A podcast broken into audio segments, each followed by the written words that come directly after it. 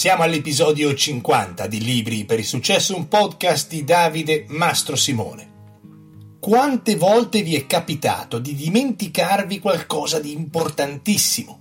Un compleanno, un anniversario o di andare a comprare l'unica cosa che vostra moglie o marito vi aveva chiesto?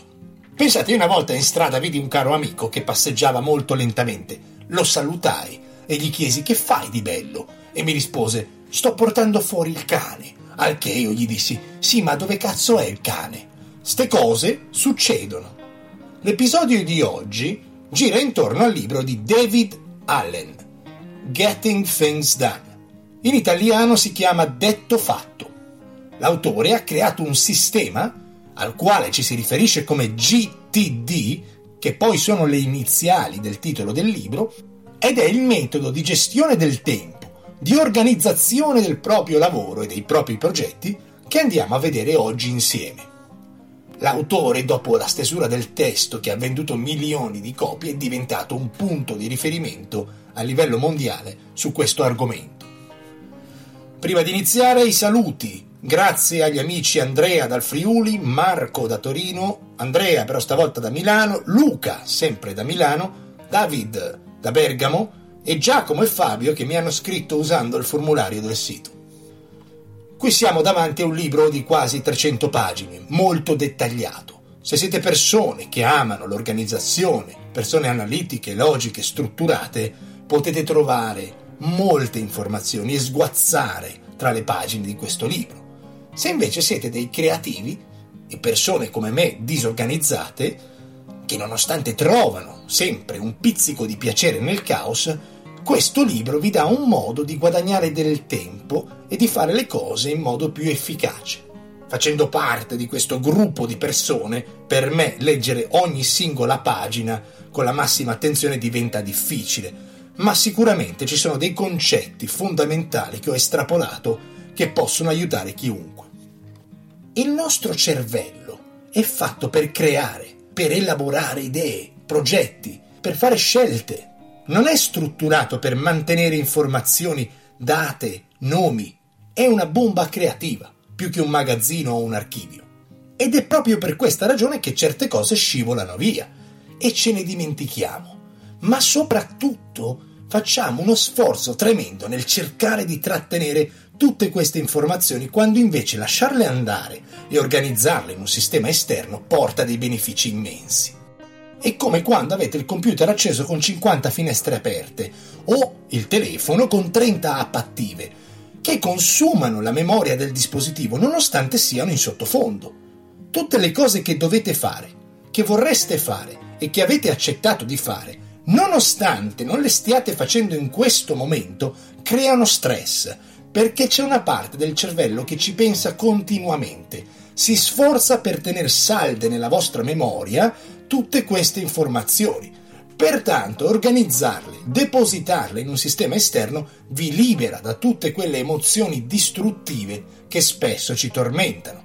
Stress, ansia, senso di colpa sono conseguenze del fatto che rompete sempre i patti con voi stessi.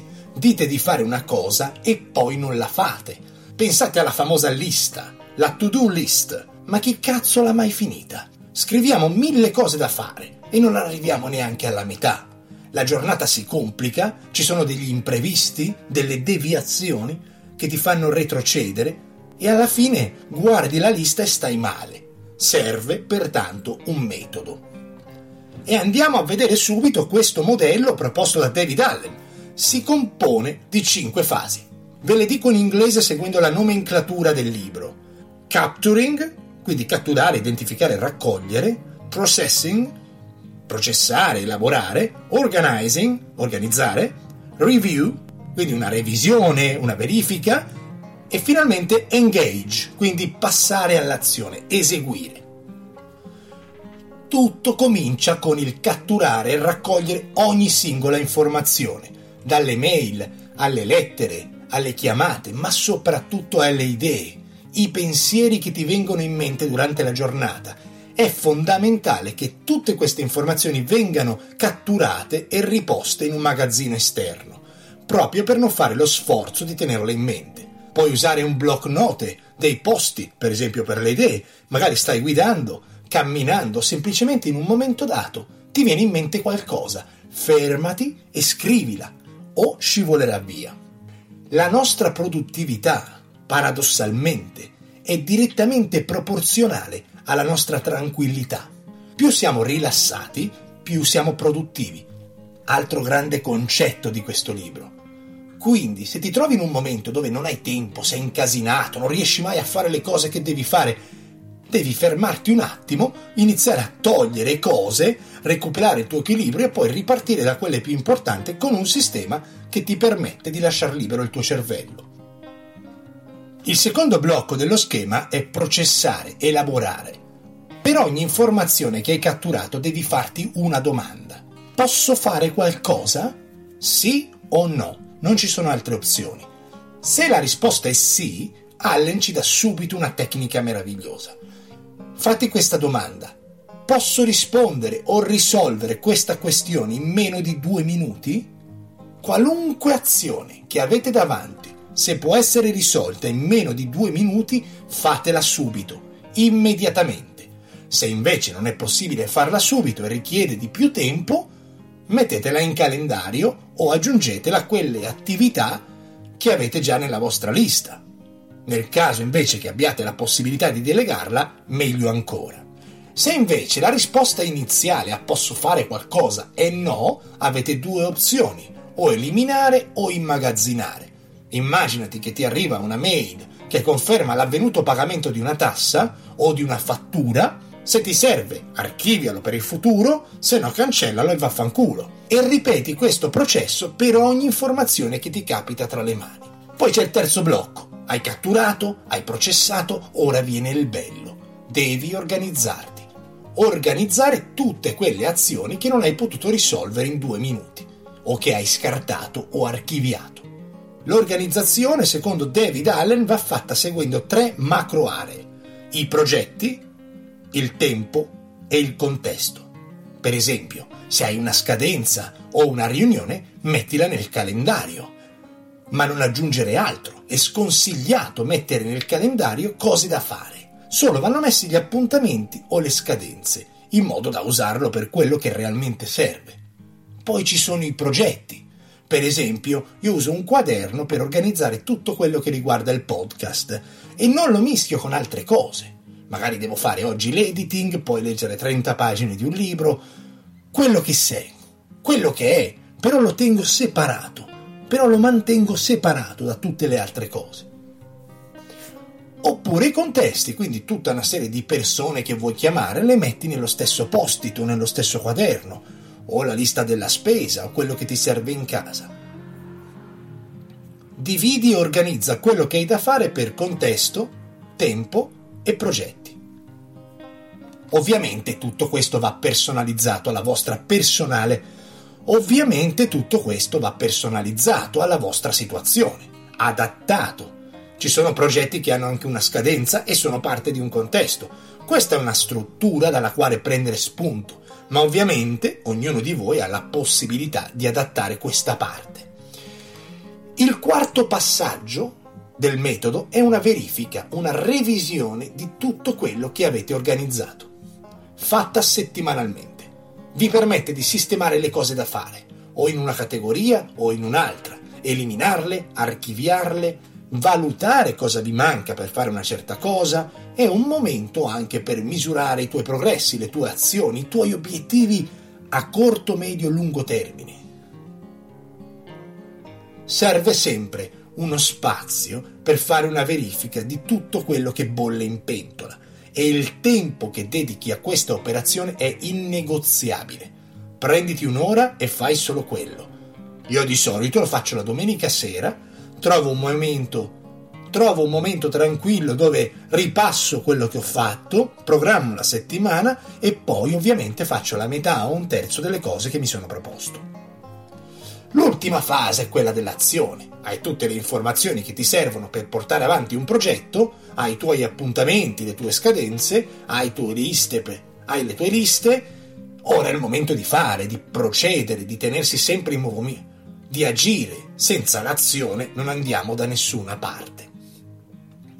Questo è il modello GTD, ovviamente sintetizzato fino all'osso.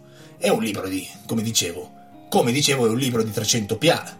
Come vi dicevo è un libro di 300... Vabbè. Quando stai... Questo era il modello GTD. Quando stai sviluppando un progetto è importantissimo concentrarsi sulla prossima azione. Non perdere tempo in cose che non puoi fare ora. Se stai aspettando che un gruppo di persone ti diano delle informazioni, dei prezzi, dei documenti o quello che ti serve per la tua prossima azione, passa a fare altro. Poi quando, il, poi quando i pezzi del puzzle sono pronti, ti puoi dedicare a quella cosa che avevi lasciato parcheggiata perché, divent- perché dipendeva da azioni di altri. C'è un grande segreto che ci svela David Allen. Lui, di persone, ne ha conosciute tante, ha avuto modo di essere il coach di grandi imprenditori o di persone ai vertici delle multinazionali e hanno tutte un denominatore comune. Si concentrano su quello che hanno davanti.